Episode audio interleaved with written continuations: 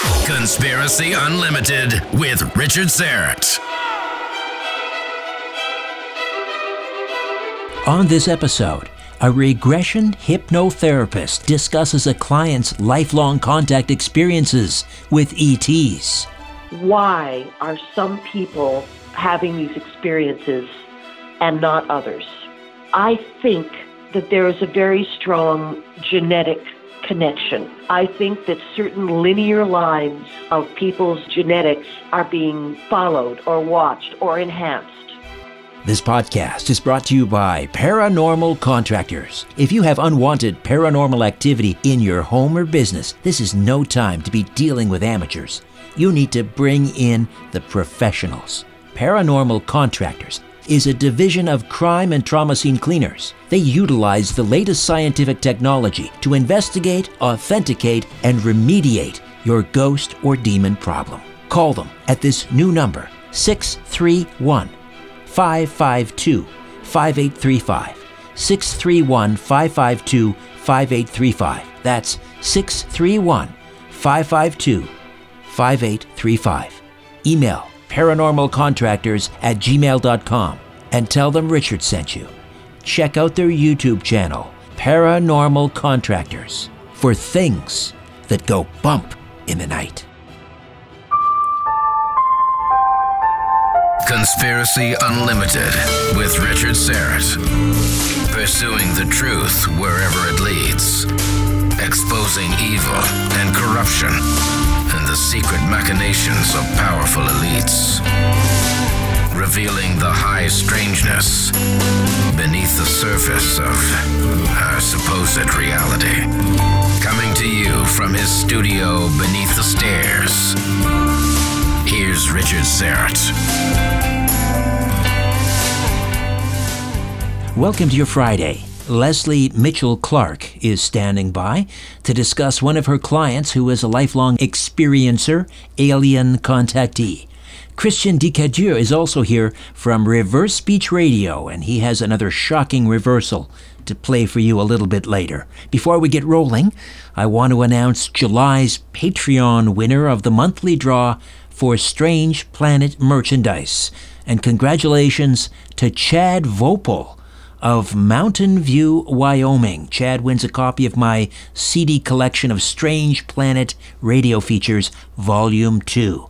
If you want to become eligible for the monthly draw, just visit patreon.com forward slash strange planet and consider becoming an official donor. Also, Patreon supporters in the Whistleblower and Star Chamber tiers. Just a reminder the exclusive monthly online chat with me starts tonight at 8 p.m. Eastern. Now, you should have received an email from Ryan with details on how to join the Discord chat at 8 p.m. and the Google Hangout video chat at 8:30. Educator, entrepreneur, and college professor Wes Roberts appeared to have an ideal life that belied the fact that deeply disturbing incidents of high strangeness had been a regular part of his adult life. Relentless insomnia, missing time, strange marks on his body, terrifying fragments of trips into alternate realities where close contact with non human beings took place on a near daily occurrence. Wes sought out the help of a noted hypnotherapist, Lesley Mitchell-Clarke. What would follow would be the gradual recovery of Wes's remarkable memories, reflecting a lifetime of mind bending, extra, ultra terrestrial encounters. Lesley Mitchell-Clarke is a Toronto based certified clinical hypnotherapist, master hypnotist, and NLP practitioner who specializes in working with individuals who feel they've had experiences with extraterrestrial, ultra terrestrial beings. Most of this fascinating work, as well as metaphysical therapies such as past life and interlife regression, take place at Lesley's Toronto based hypnosis clinic, Lightwork Hypnosis. She is the co author, along with Wes Roberts, of Intersections, a true story of extraterrestrial contact. Lesley Mitchell-Clarke, welcome to Conspiracy Unlimited. How are you? Oh, thank you so much, Richard. It's such a pleasure to be chatting with you again, and, and I am fine. I'm speaking to you this evening from our Atlantic coast, and it's uh, gorgeous as always. Terrific. Tell me a little bit about your work as a regression therapist at Lightwork Hypnosis. What what sort of clients do you see, and what what do they want from you? What do they need from you? Well, that's a very interesting question, uh, Richard. Um, as you know, um, as a as a um, master hypnotherapist, I treat people for a lot of things besides regression. Uh, I, you know, work with all kinds of psychological issues that you could imagine. But when someone comes to me for a regression, most often they are driven to do so because they want to resolve some sort of issue um, if they're coming because they feel they may have had you know abduction experiences uh, or you know contacts with you know ultra terrestrial or extraterrestrial beings um, often I'm their sort of last chance Texaco. They may have seen psychiatrists, they may have seen other, um, you know, medical professionals. They may have doubts about their own sanity. So they're they're often coming to me for some sort of um, perhaps resolution, if you will, and a confirmation that uh, the the experiences or the parts of experiences that they do remember are accurate. Now, some people come uh, because they have uh, big chunks of missing time, and they really have no idea, you know, what has happened during these um, experiences that often begin, most often begin as in the childhood years. Uh, but more commonly, uh, someone comes to me for a regression if they have um, partial memories or some conscious memories of experiences of high strangeness, or if you're speaking about perhaps past life regression or interlife regression, they may come to me because they have um, um, repetitive memories of other times, other places. They may feel drawn to a particular person and and you know wonder if perhaps they've been with them in another lifetime, or somebody may just simply be repeating the same kinds of patterns in their lives which are not suiting them or helping them. It could be that simple. I've done countless shows on you know past lives and regression therapy, but you know there may be some people out there who are new to this podcast and aren't familiar with regression therapy and the protocols and so forth. So mm-hmm. let's imagine that the person listening never, has never heard of it before. They show up at your your uh, door and they want to know what it's all about. Explain it to them. Okay. Well, luckily, what I'm about to tell you has been, you know, recently um, um, validated by the real time mapping of the brain. Um, now, it seems that uh, when the body can become physically relaxed enough, and this is nothing new. The ancient Egyptians knew this, the ancient Greeks. Uh, hypnotherapy is 5,000 plus years old. It's very ancient. But when the body becomes relaxed, and of course, in contemporary hypnosis, we do that simply by talking to the person and relaxing their muscles and doing all kinds of things like that.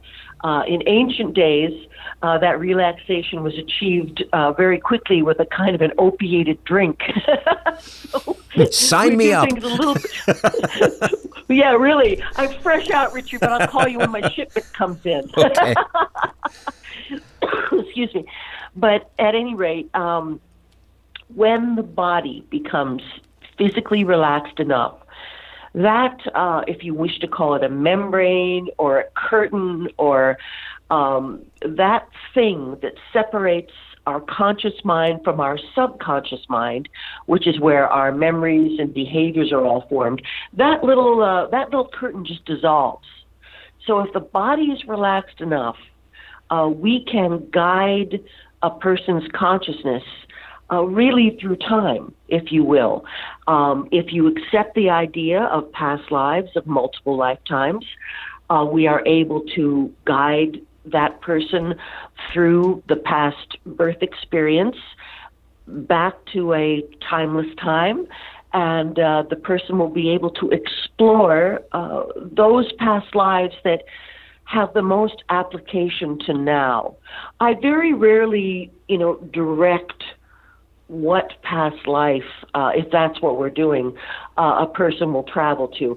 Because I've found, and of course my colleagues have all found this too, that a person always hears what they need to hear. And so if we're taking a past life journey and all of those lives are contained either in our body or in our exterior consciousness, we can travel or hear about the lifetime that really informed our current life. Because the most important lifetime is right now. This is the time to do new things, to learn new things, to change new patterns. So that's kind of what we do with past life regression. A person comes to me not knowing if they, they believe in past lives. And to tell you the truth, Richard, I'm not really concerned with that. Um, because if you wish, you could look at the entire exercise as a uh, creative metaphor mm. or some type of exploration to the collective unconscious. It's not important to me, or it's not even important for the experience that you accept the idea of past lives. Now, which brings us to your your brand new book, Intersections: A True Story of Extraterrestrial Contact. And uh, we'll talk about the book launch and when it's uh, available and so forth in a moment. But your co-author, Wes yes. Roberts, uh, was was he the first case that you had uh, that you had encountered that dealt with you know gaps in time and and and and alien contact, or were there others before? Well, he wasn't exactly ground zero. He wasn't the first, but he was certainly very early in my in my career because we're talking now. Uh, the first time that I met Wes was probably maybe a dozen years ago. So so he was one of the first people who came to me for regression for something other than past lives, where he felt that he had um, big chunks of missing time. He had partial memories. Some of the memories were terrifying. Um, so he was certainly one of the first people that I that I treated and worked with, who came to me because they believed that they had had um, extraterrestrial or ultra-terrestrial contact. Okay, so so Wes is a he's a college professor. He's a, uh, an entrepreneur. Take us back yes. to that day that he knocked on your door, your first meeting, and what happened. Well, I would say that first of all, Wes was an extremely cautious person. Excuse me, in the sense that we had uh, we had a number of phone conversations and emails before I ever got him to my treatment space. And when I finally did, you know, I spent a good deal of time just explaining that um, that all he needed to do was to relax and that he didn't have to have any fear about what he would see. And I and I think for the listeners out there, this is an important thing that I should probably stress. In the hypnotherapy, in order to recover memories, and whether you're talking about something you had in this lifetime as a three year old child or in a past life, you do not need to re experience trauma to process the memory. So many people who come to me are worried about reliving possible traumatic experiences.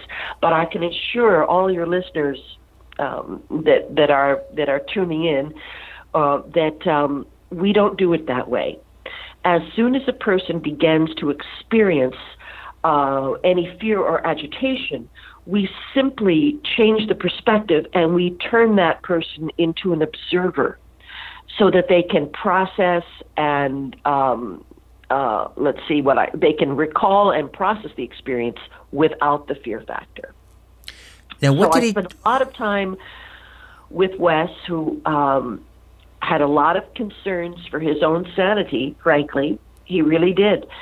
And um, he was an excellent hypnotic subject, as experiencers often are. And I believe that's because they spend a lot of time uh, in their dream life and in their spiritual life uh, being active. So he was a wonderful hypnotic subject. He went right under.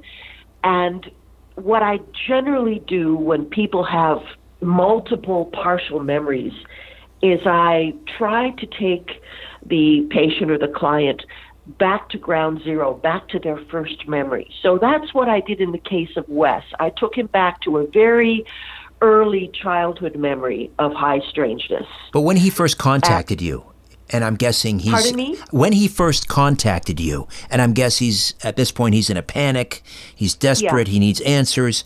What did he yes. tell you that was going on in his life?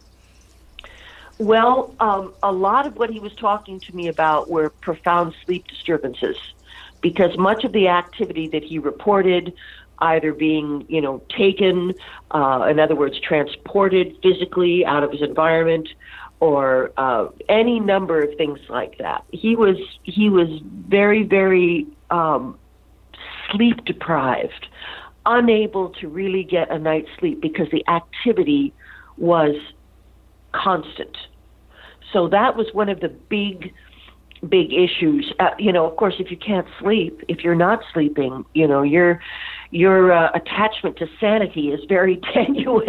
You know, sure, that's why they time. that's why they use it as so a torture method. It's to, it indeed, can be torture. It's, yeah. Indeed, it's a torture method. So there was that aspect, the sleeplessness, and he was very deeply concerned about his own sanity. Was he a skeptic? about what was happening to him? Did, I mean, was he in denial? I, yes, I would say he had a very healthy skepticism. In other words, he didn't come to me and say, I'm having experiences with extraterrestrials. Uh, you know, it wasn't like he he didn't you know put it out there in that way. He just said, I have suspicious incidents. They've happened all of my life. I've had marks on my body. I have had um, uh, I've woken up in unusual places. I've had I've woken up as a kid with my pajamas on the wrong way. I mean, he told me a a big long litany of bizarre things that had happened, but he never said to me in the very beginning, "I'm convinced that I'm an abductee." That was something that really came out as soon as the work began. So, when he contacted you, how long had this been going on? You said it started in childhood. How old was he when he contacted you? How long had it been oh, going on? Oh my goodness. Um, let's see. I know he's a little bit older than I am. He was definitely in midlife. I, I'm going to guess that he was uh, in his late 40s, 50ish, and had had a lifetime, and also a lifetime of emotional issues from uh, from these experiences that he had, uh, from the lack of sleep, from this, that, and the other. Uh, he was he was a kind of a, and this is this is a medical term. He was a nervous wreck. mm, right, right. Uh, I mean, yeah. You, if you don't, I mean, not getting enough sleep can kill you, literally. Yes. Uh, yes. And so he had endured uh, half a lifetime of this. Yes. yes. Uh, and it started with childhood. Just give us yes. kind of some snapshots of what he said he experienced as a childhood, uh, in childhood. Okay, okay. Um, well, one of the interesting things that I think we should probably throw out there, and, and many of your listeners will want to know, why are some people having these experiences and not others? And what I can express to you today, Richard, is I think that there is a very strong genetic connection I think that certain linear lines of uh, of people's um, uh, genetics are being followed or watched or enhanced. Now, as we got into the work together, uh, Wes and I, you know, he was told he he has experiences with many different beings, but there is a particular being who seems to be female, who he calls his twin which has acted as sort of a guide, if you will. And this being, this this I believe female being, has been with him in these experiences since his earliest childhood. So there is a consistency of characters, particularly this one being.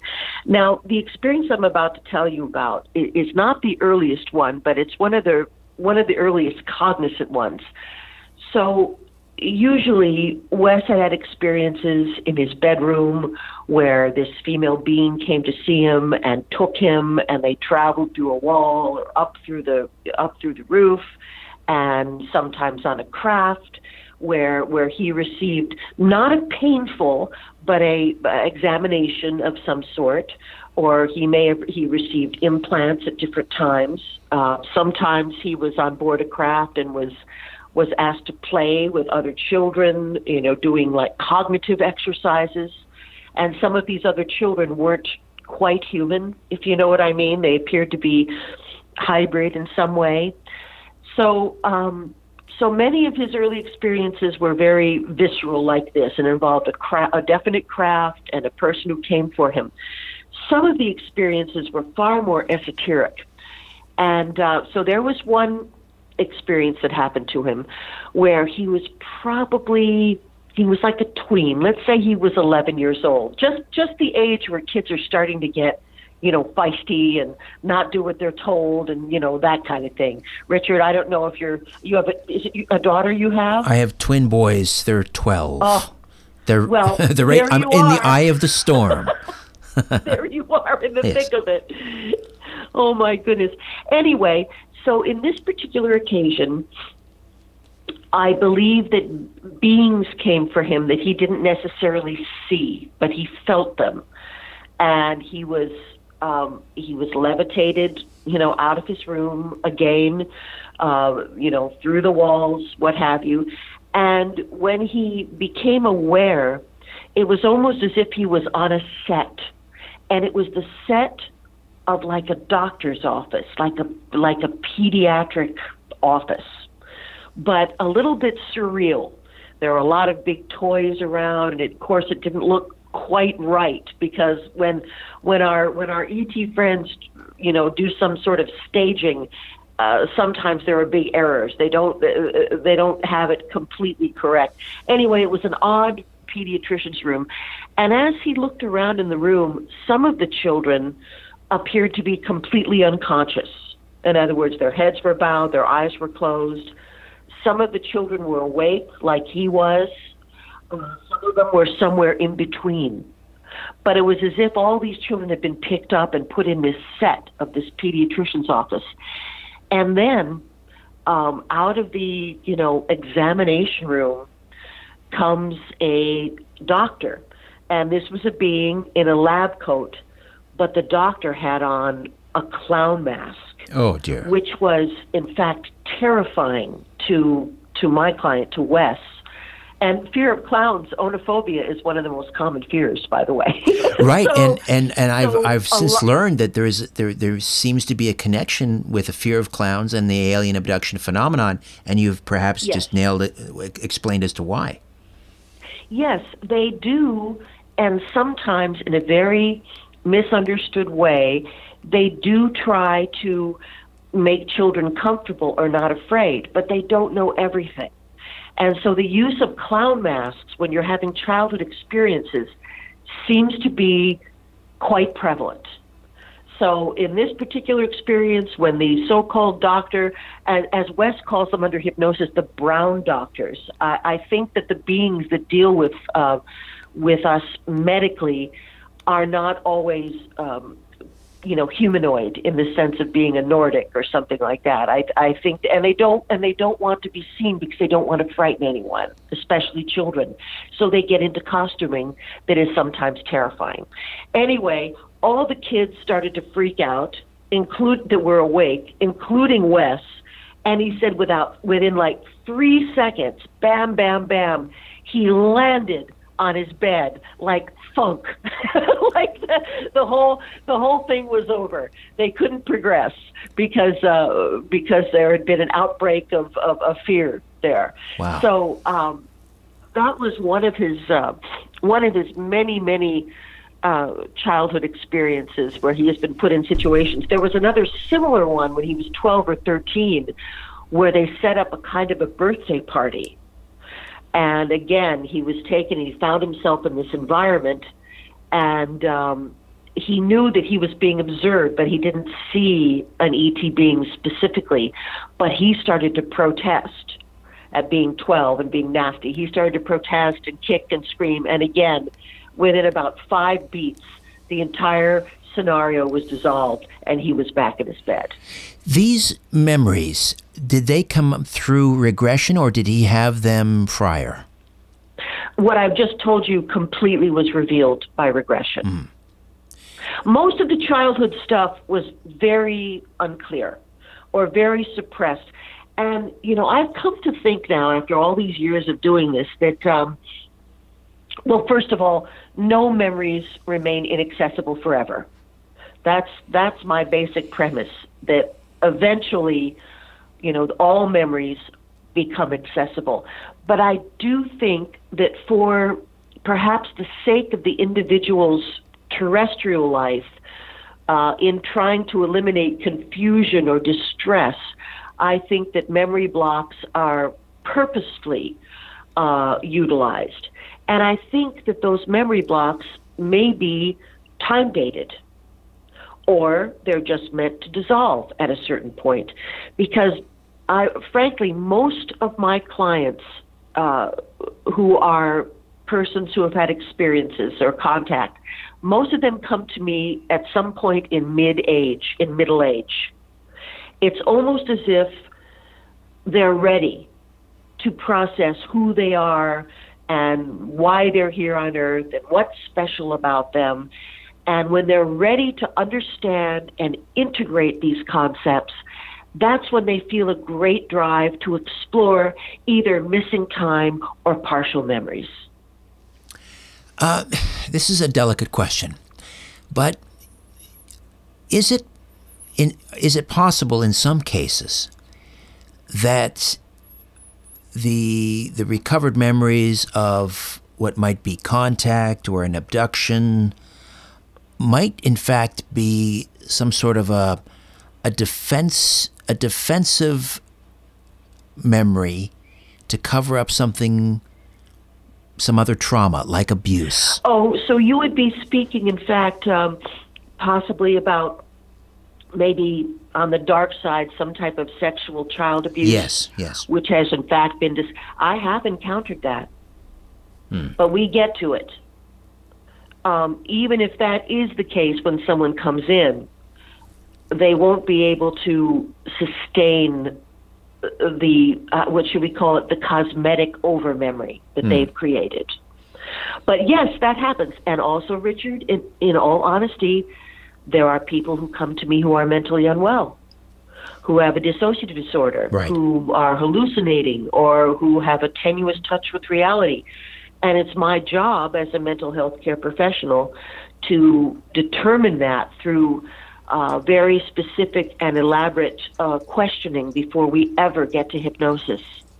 Because um, we, we are certainly um, not going to part, people in my profession are not going to participate with any hypnosis process with someone who is manifesting a dissociative disorder.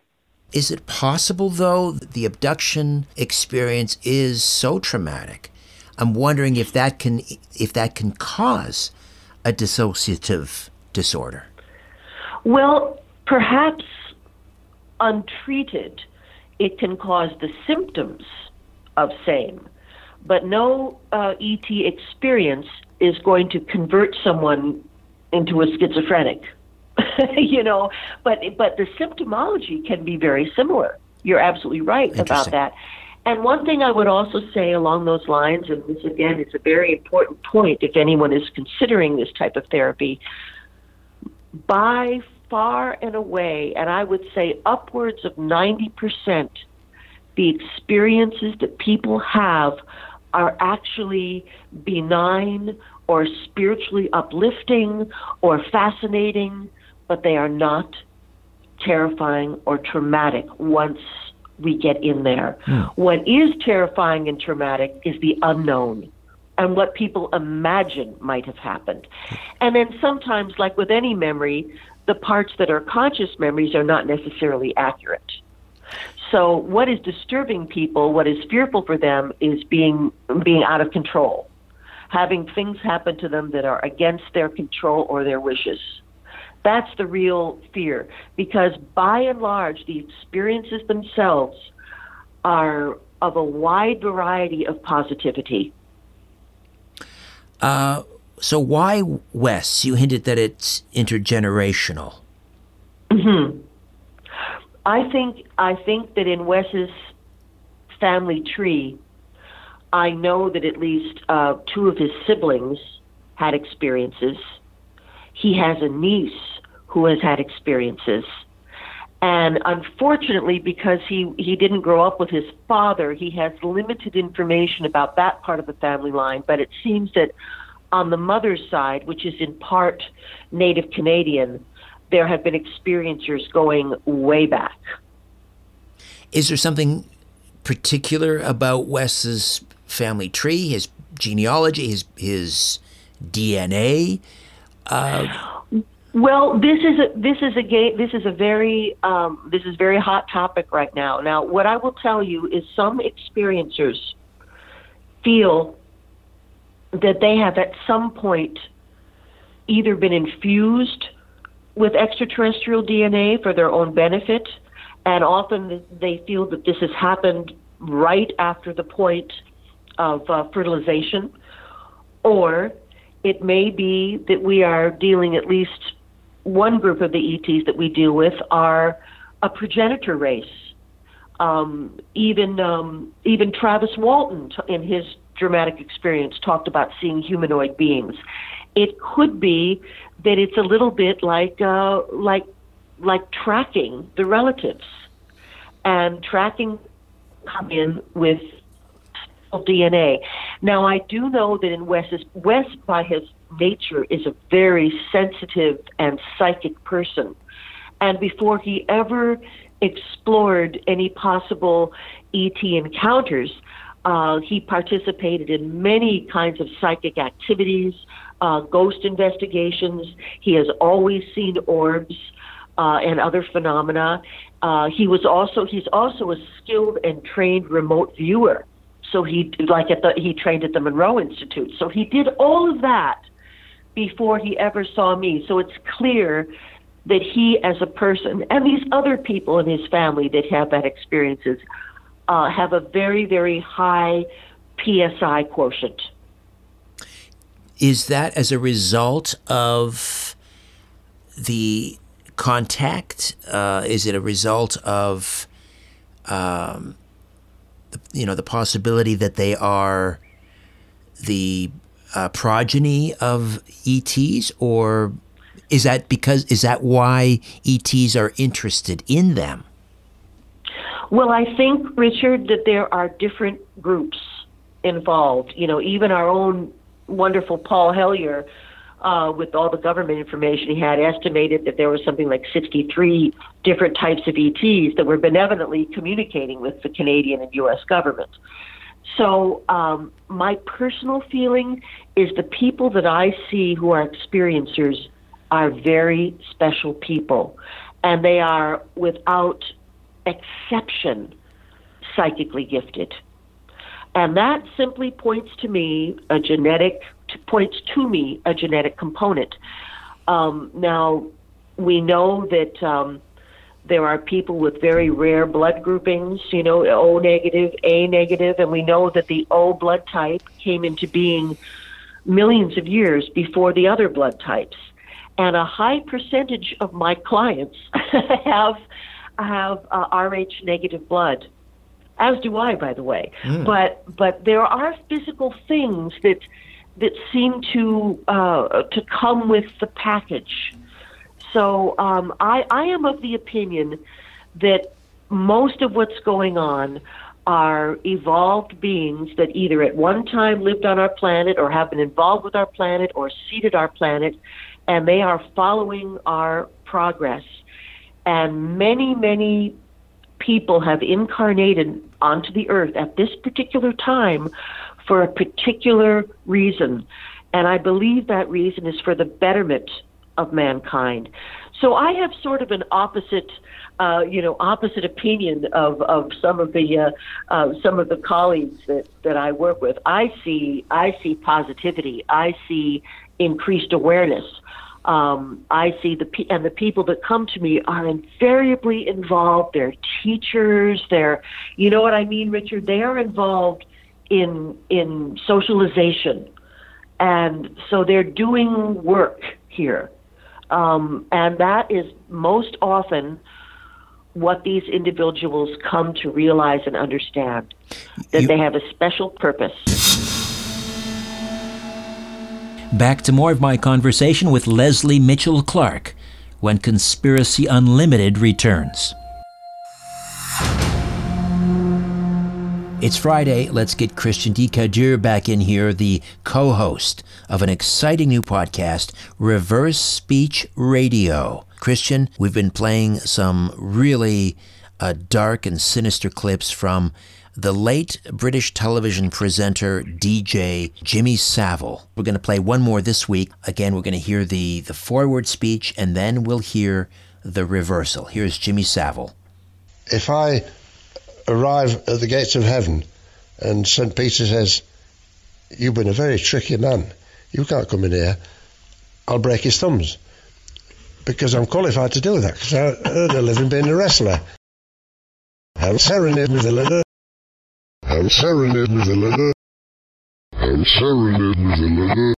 He's talking about if he gets up to heaven and uh, St. Peter at the pearly gates says basically, You can't come in. You're a very tricky character. He says, I'll break his thumbs.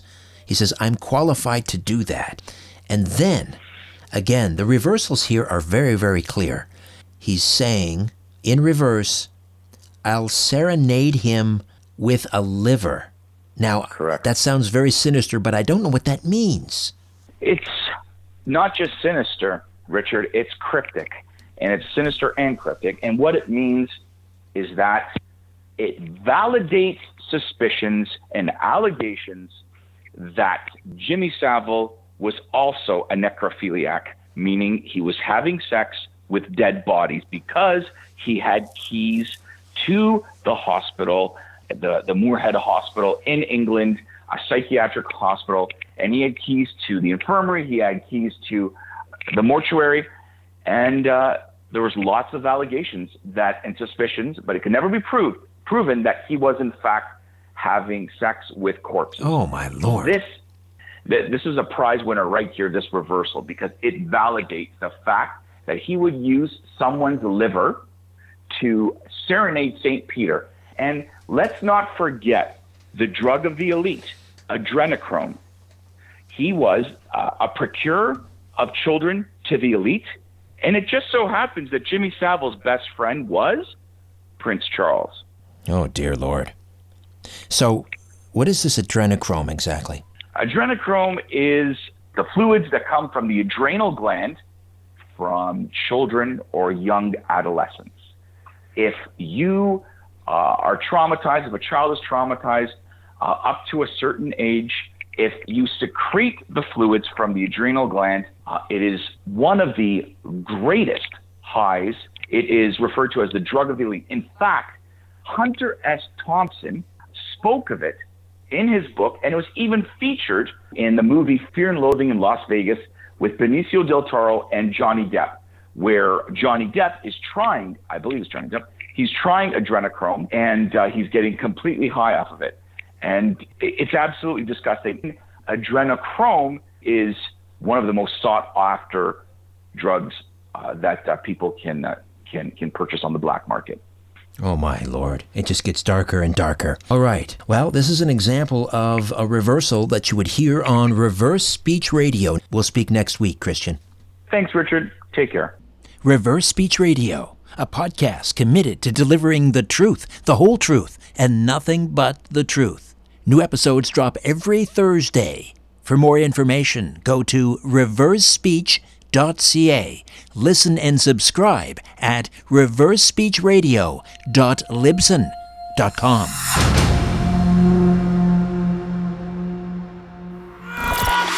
As you're staring up at the night sky, ever wonder who's staring back? No, me either. But I guess you better say it because of Richard. You know, he's all wrapped up in this stuff.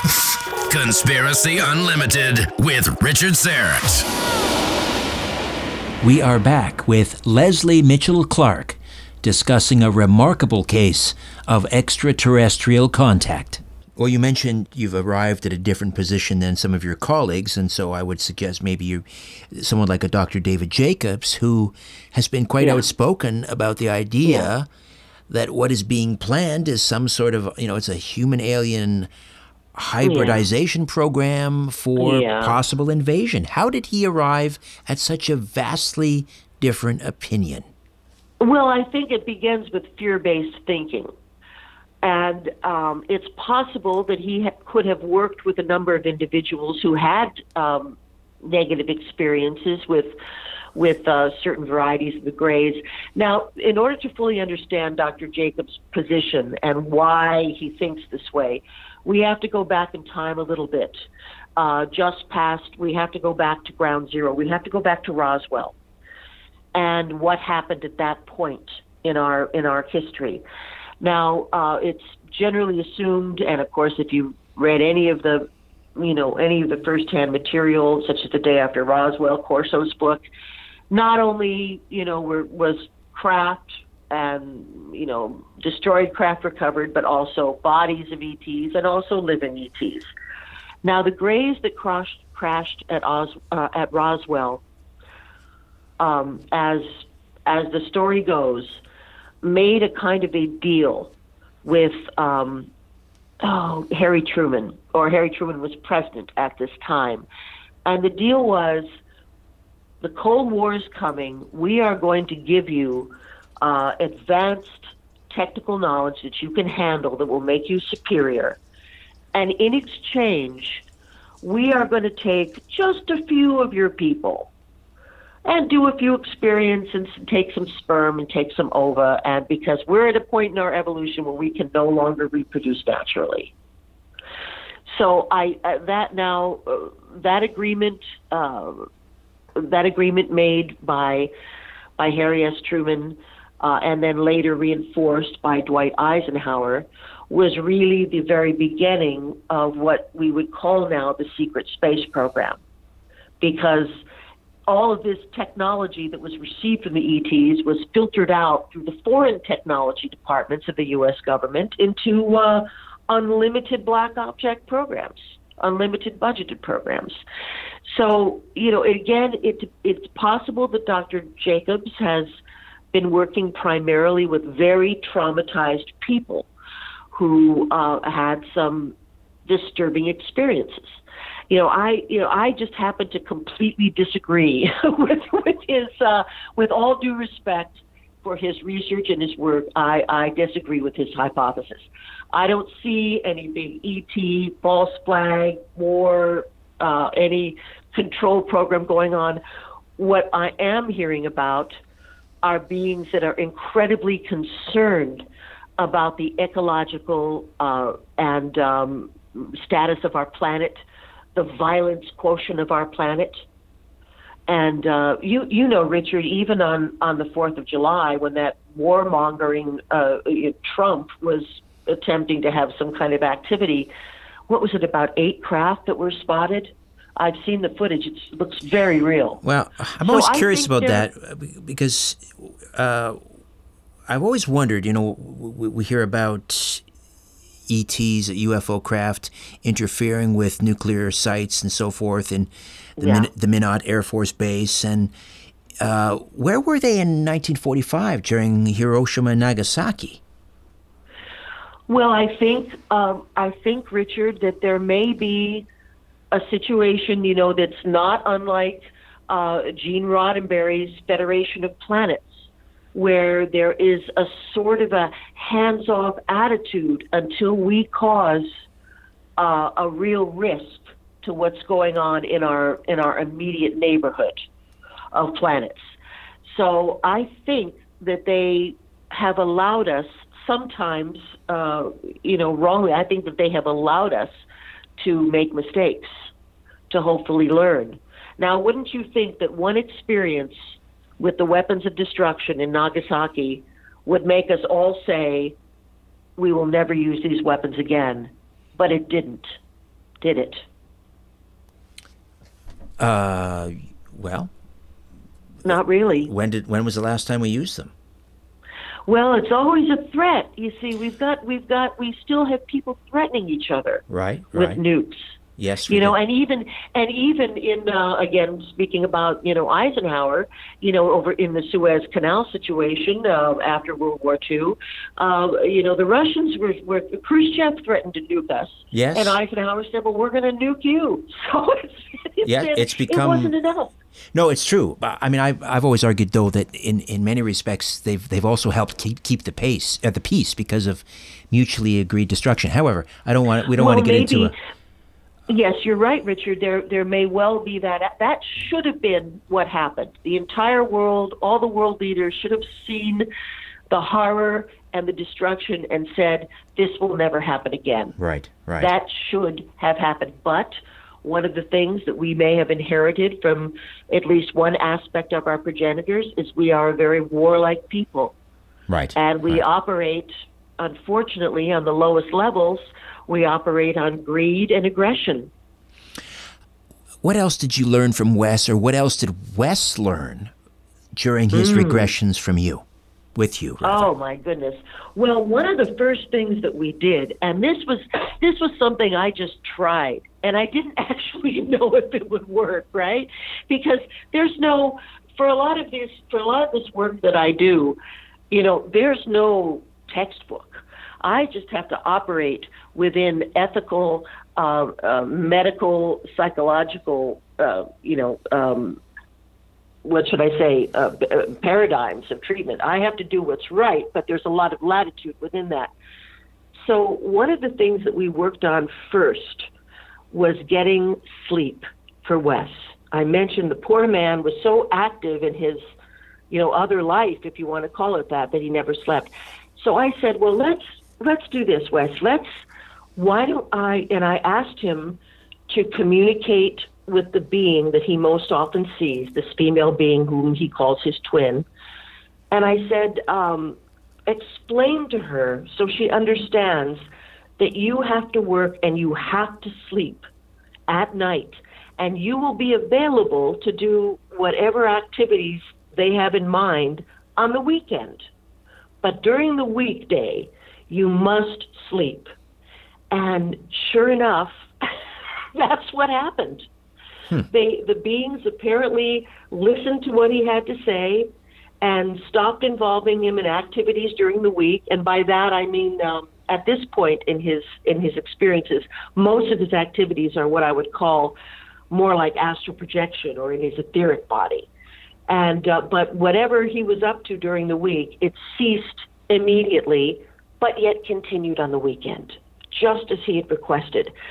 So now, uh, with with uh, the individuals who come to me who are invariably experiencing the same type of issue, this is one of the first things I do, is get is get an agreement in place and get the sleep, uh, get proper sleep stages back.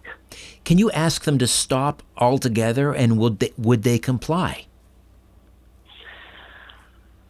I believe that they would, and I believe that they do for periods of time. Um, for instance, when children are, are very afraid, they sometimes say, Stop it, don't come anymore, don't do this anymore, and it does stop. So it's possible to find someone who has had experiences just in their childhood and out of their out of their fear and their terror and their refusal uh, to participate, it just stopped. And that does happen. You can do that. But most of the people who come to me are more about getting in touch with their purpose and their and their their ability to help mankind and integrating these things into who they are. And so, what did Wes discover was his purpose? Wes has kind of like a, a parallel life would be one of the best ways to explain it.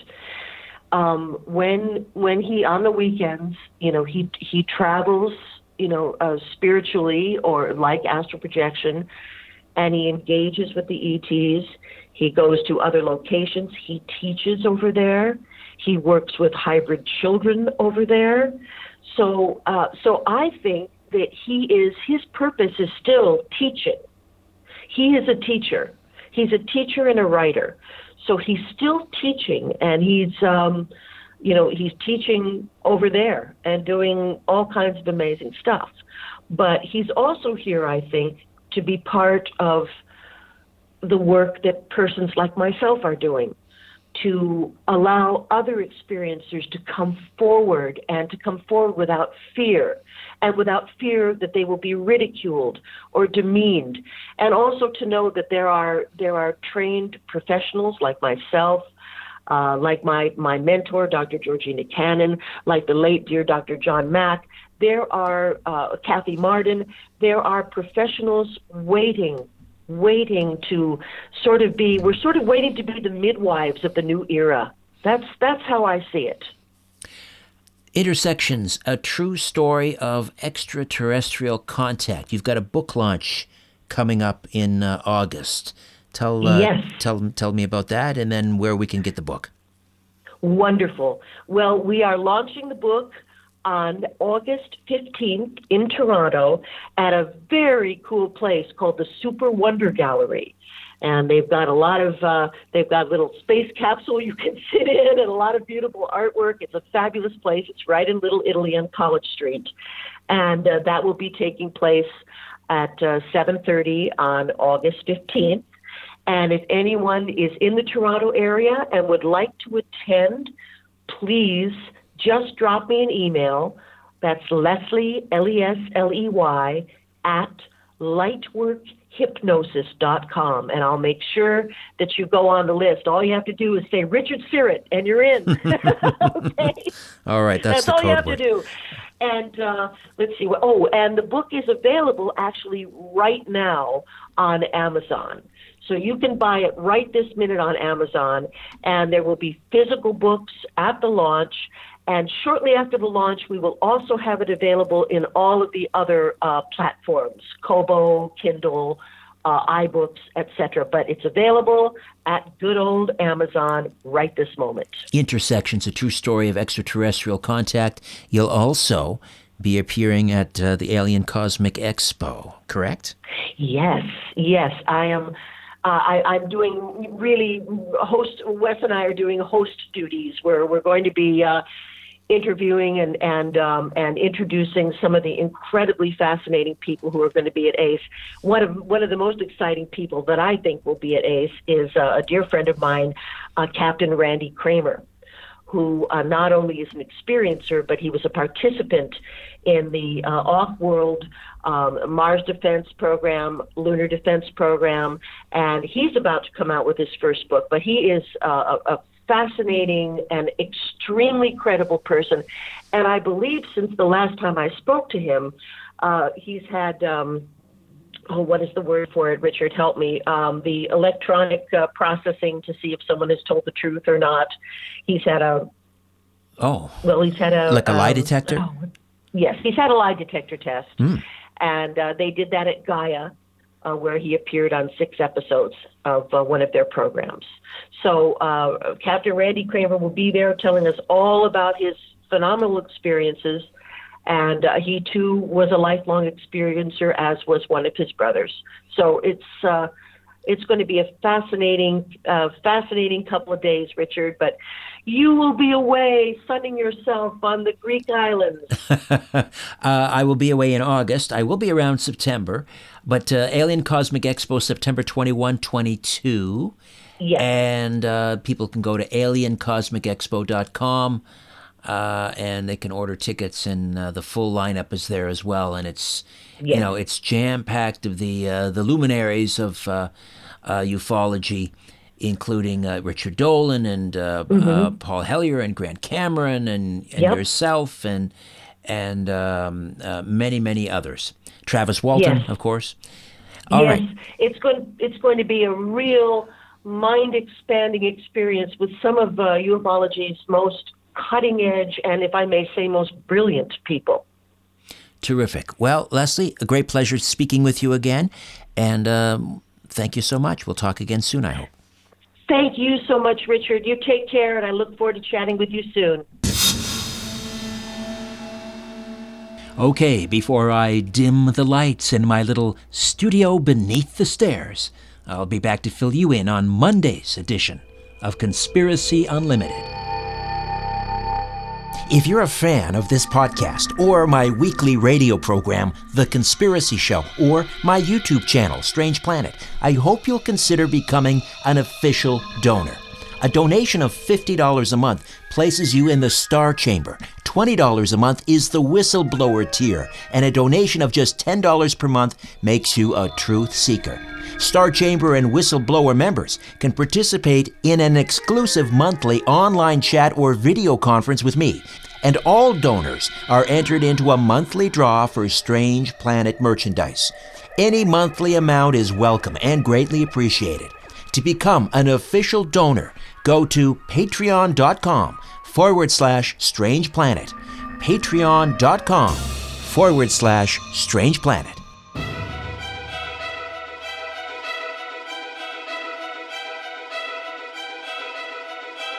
Coming up next time, could the pilots of disc shaped crafts interacting with human civilization be time travelers? We're starting to understand that there aren't really any laws of physics that prohibit backward time travel. It gets complicated, it gets confusing, but a lot of research that I highlight in the book shows that there aren't necessarily even paradoxes in the way that we think of them. And, and I, I highlight the work of a really well respected physicist named Igor Novikov, who developed what's now known as the Novikov self consistency principle that shows that in visiting the past, you're not really disrupting anything, you're just becoming a part of what was already there.